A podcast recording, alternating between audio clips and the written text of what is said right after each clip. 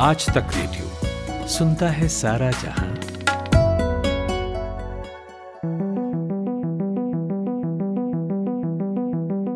Corona के इस दौर में इंडिया टुडे अपना सालाना कॉन्क्लेव ऑनलाइन कर रहा है। इस ई कॉन्क्लेव में कोरोना वायरस पर चर्चा में वीडियो कॉन्फ्रेंसिंग के ज़रिए एम्स के डायरेक्टर डॉक्टर रणदीप गुलेरिया और मेदांता अस्पताल के चेयरमैन और managing director doctor Naresh Trehan से इंडिया टुडे के पत्रकार राजदीप सरदेसाई ने बात की। उन्होंने सबसे पहले डॉक्टर रणदीप गुलेरिया से पूछा कि एसिम्टोमेटिक यानी लक्षण रहित लोग क्या बिना जाने संक्रमण फैला रहे हैं? तो इस पर डॉक्टर गुलेरिया ने कहा कि हाँ ये सही है। भारत में सबसे ज़्यादा चिंता का विषय ऐसे लोग हैं जिनके अंदर कोरोना का वायरस तो है, लेकिन इसके लक्षण नहीं दिख रहे। उन्होंने कहा कि पहले इस तरह के संक्रमण फैलने का डेटा 15 से 20 फ़ीसदी बताया जा रहा था, लेकिन अब ये और ज़्यादा हो सकता है। उन्होंने कहा कि सामान्य तौर पर कोरोना वायरस का इनक्यूबेशन पीरियड 14 दिन का होता है, लेकिन कई मामलों में ये 30 दिन से ज़्यादा तक चल रहा है। देश के दोनों जाने माने डॉक्टरों ने कोरोना संक्रमण को पूरी तरह से रोकने में लॉकडाउन के तीसरे फ़ेज़ से इनकार नहीं किया है। दोनों लोगों ने ही माना है कि इस वक्त कोरोना के खिलाफ लॉकडाउन ही सबसे अच्छा विकल्प है। डॉक्टर नरेश त्रिहन ने कहा कि लॉकडाउन हमें समय देता है और संक्रमण की गति को धीमा कर देता है। इससे हमें तैयार होने का समय मिलता है। उन्होंने कहा कि हमने कोविड के लिए विशेष अस्पताल बना लिए हैं। हम पीपीई बना रहे हैं, जो संतोषदायक है। हमें सप्लाई मिली। इससे हमें तैयार होने में मदद मिली है कि अगर कोरोना का संक्रमण बढ़े तो हम ठीक से उसका मुकाबला कर पाएँ। डॉक्टर त्रेहन ने कहा कि अगर आप एक मॉड्यूलेशन को देखें तो पता चलता है कि अगर आप उनसठ दिनों तक लॉकडाउन करते हैं तो कोरोना के संक्रमण को रोक सकते हैं।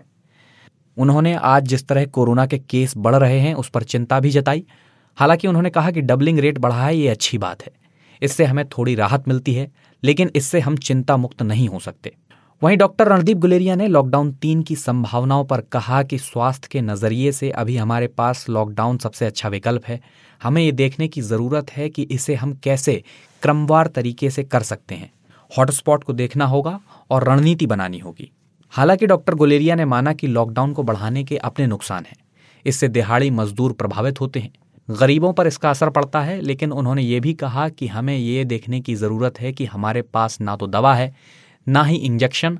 हमारे पास सिर्फ़ एक ही तरीका है, वो है सख्त लॉकडाउन। डॉक्टर गुलेरिया ने कहा कि कुछ इलाकों में निश्चित रूप से लॉकडाउन को चालू रखना पड़ेगा। डॉक्टर त्रेहन ने औद्योगिक जगत को संबोधित करते हुए कहा कि उन्हें एक प्लान तैयार करके सरकार के पास जाना होगा और बताना होगा कि इस तरीके से सबसे सुरक्षित होकर उद्योगों को चलाया जा सकता है। कपड़े का मास्क लाभदायक है या नहीं इस सवाल पर डॉक्टर रणदीप गुलेरिया ने कहा कि कपड़े का मास्क लाभदायक साबित हो रहा है। इसका लगातार इस्तेमाल करते रहना चाहिए। वहीं डॉक्टर त्रेहन ने कहा कि मास्क का इस्तेमाल इन्फेक्शन के खतरे को कम करता है। हाइड्रोक्सीक्लोरोक्विन के कोरोना के इलाज में रोल को लेकर जब सवाल किया गया तो डॉक्टर गुलेरिया ने कहा कि डेटा के आधार पर चीन और फ्रांस की स्टडी कहती है कि इससे फ़ायदा होता है। उन्होंने कहा कि इस दवा से वायरल लोड कम किया जा सकता है। रिस्क फैक्टर का ध्यान रखकर हेल्थ केयर में लगे स्वास्थ्य कर्मियों को इसे दिया जा सकता है। वहीं दिल्ली में आपको याद होगा कि एक पिज्जा डिलीवरी बॉय की वजह से संपर्क में आए पचहत्तर परिवारों को क्वारंटीन करना पड़ा था। हालाँकि सभी का टेस्ट बाद में नेगेटिव आया। इसी को लेकर राजदीप ने सवाल भी पूछा कि डिलीवरी बॉय से डिलीवरी कैसे लें? इसके जवाब में डॉक्टर त्रेहन ने कहा कि बिना मास्क पहने डिलीवरी बॉय से डिलीवरी ना लें। डिलीवरी बॉय को भी दस्ताने और मास्क पहनने चाहिए। उन्होंने ये भी कहा कि हर डिलीवरी के बाद दस्तानों को बदल देने की ज़रूरत है। इसके अलावा पैकिंग का भी खास ध्यान रखने की ज़रूरत है। तो ये था उन बातों का सार जो ई कॉन्क्लेव के दौरान एम्स के डायरेक्टर डॉक्टर रणदीप गुलेरिया और मेदांता अस्पताल के चेयरमैन और मैनेजिंग डायरेक्टर नरेश त्रेहन ने इंडिया टुडे के पत्रकार राजदीप सरदेसाई से की। ये पॉडकास्ट आपको कैसा लगा हमें ज़रूर बताइए।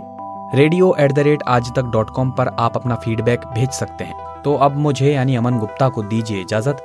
नमस्कार।